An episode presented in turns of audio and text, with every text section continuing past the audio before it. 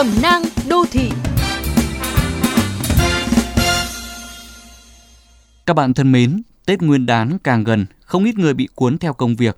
Với họ, tháng Chạp là cơ hội bứt tốc, vớt vát tổn thất của cả năm Covid vừa rồi. Hoặc với người khác, Giáp Tết là mọi thứ hối hả gấp gáp hơn như một thói quen. Nhưng dục tốc bất đạt, vội vã hay quá ôm đồm không giúp ích gì cho chúng ta. Đừng tham công tiếc việc, một ngày vẫn chỉ có hai mươi tư tiếng. Bạn không thể cộng dồn mọi việc, cố giải quyết hết trong quỹ thời gian cố định này, sẽ rất mệt mỏi và không hiệu quả. Hãy cứ phân chia đầu việc thật hợp lý, giảm đến mức thấp nhất những ngày bị dồn lịch.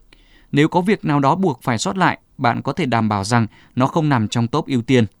Đừng quên làm chủ việc di chuyển, làm chủ để sắp xếp lộ trình mạch lạc và tiết kiệm nhất, chủ động, xuất phát sớm để không sợ tắc đường, cũng không nhấp nhổm vượt đèn đỏ. Hơn nữa, khi làm chủ những điều trên, việc lái xe của bạn sẽ bớt áp lực. Cũng đừng ăn uống vội vàng, úi sùi cho xong bữa để tiếp tục làm việc. Vài phút tiết kiệm nhờ ăn vội không giúp bạn tăng năng suất, ngược lại còn khiến bạn gặp nhiều phiền toái hơn. Chẳng ai muốn làm quần quật để rồi đến Tết lăn đùng ra ốm. Ngay từ hôm nay, khi có thời gian rảnh, hãy cùng cả nhà bắt đầu lau dọn, sắp xếp, trang trí nhà cửa đón Tết. Mỗi ngày một chút, để đến chiều ba mươi không ai phải tất bật. Bớt lo nghĩ việc gì thì nhẹ nhõm việc đó.